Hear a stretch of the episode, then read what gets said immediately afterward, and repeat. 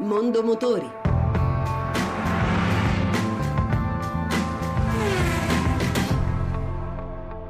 Buon pomeriggio, buon ascolto da Lucia Voltan.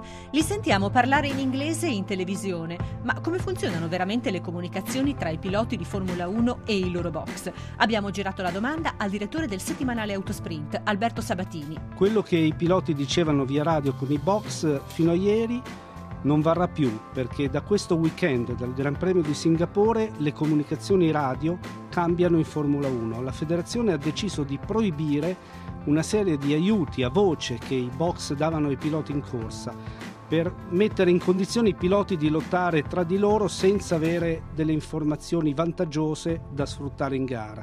Ad esempio, il box potrà informare il pilota del suo tempo sul giro, del distacco sull'avversario che ha in gara, ma non potrà dirgli come cambiare le regolazioni del motore, della power unit, la pressione delle gomme, non potrà chiedergli se è il caso di accelerare o rallentare, non potrà imporgli le strategie di gara e la tattica di gara. Questo provvedimento è stato preso per rendere le gare più equilibrate e fare in modo che i piloti non sembrino, anche agli occhi dei telespettatori che li ascoltano in tv, teleguidati dai box.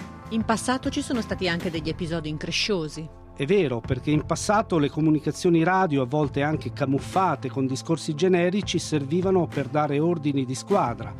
Le radio in Formula 1 esistono dalla fine degli anni Ottanta, però la vera svolta avvenne all'inizio del 2000, quando le comunicazioni erano libere e ascoltate da tutti e Jean Todd, che all'epoca dirigeva Ferrari al muretto, ordinò a Barrichello nel Gran Premio di Austria del 2002 di rallentare e di far passare Schumacher per cedergli la vittoria in ottica di campionato. Quest'ordine di squadra creò uno scandalo e la federazione da quella volta proibì gli ordini di squadra.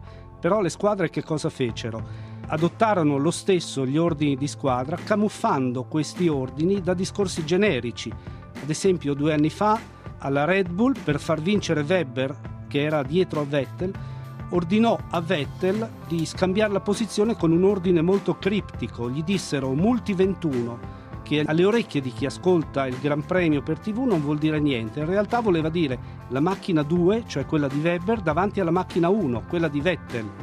E per oggi è tutto. L'appuntamento è per lunedì prossimo, sempre dopo il GR delle 14.30. Le puntate possono essere riascoltate e scaricate in podcast al sito radio1.rai.it. Buon pomeriggio.